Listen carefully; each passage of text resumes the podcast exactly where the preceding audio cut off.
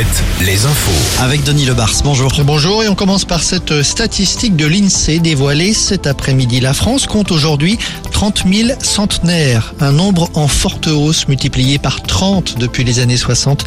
L'occasion de rappeler que la doyenne des Français est une Vendéenne, Marie-Rose Tessier, 112 ans. Elle vit dans une maison de retraite des Sables d'Olonne et elle fêtera ses 113 ans le 21 mai. La réforme des retraites, un échec ce matin. La réunion de Matignon entre Elisabeth Borne et les syndicats n'a rien donné. Les syndicats qui ont quitté la table après une heure de discussion, ils ont maintenu l'appel à manifester demain. Ce sera la onzième journée de mobilisation et de grève.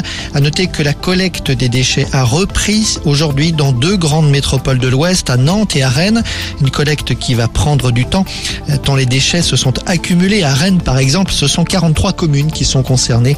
À Nantes, les gendarmes sont intervenus ce matin pour débloquer les centres d'incinération de l'aglo. L'archevêque de Poitiers prend position dans le dossier des bassines. Le représentant de l'église en Deux-Sèvres et dans la Vienne s'exprime publiquement dans une tribune publiée par le journal La Croix.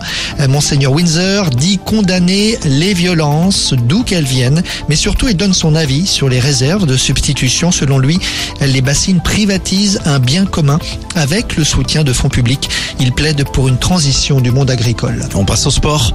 La demi-finale de Coupe de France de foot entre Nantes et Lyon à la Beaujoire. Les Canaries vont tenter ce soir de rééditer l'exploit de la saison passée, à savoir se qualifier pour une finale au Stade de France. Lyon qui vient de battre le PSG en championnat et bien sûr le favori Antoine Comboiré, l'entraîneur nantais.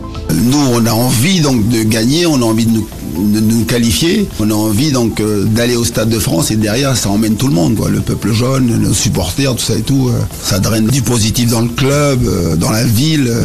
ça, après on en a conscience, mais, on le fait d'abord pour nous. Pour nous, parce qu'on est professionnels, parce que nous sommes des compétiteurs. Et on sait que ce serait quelque chose d'unique. Oui, c'est peut-être le mot. Tu te dis, c'est le dernier match. Et tu as l'occasion d'aller au Stade de France après ce match. Moi, j'ai l'impression que j'ai envie de revivre ce que j'ai vécu l'année dernière coup d'envoi du match à 21h10 à suivre sur France 3. En basket, c'est une demi-finale de Coupe d'Europe que joue Cholet ce soir à la Meilleray. Pour se qualifier, les joueurs de Laurent Villa doivent s'imposer avec au moins 8 points d'écart face aux Estoniens de Calef. C'est à 20h.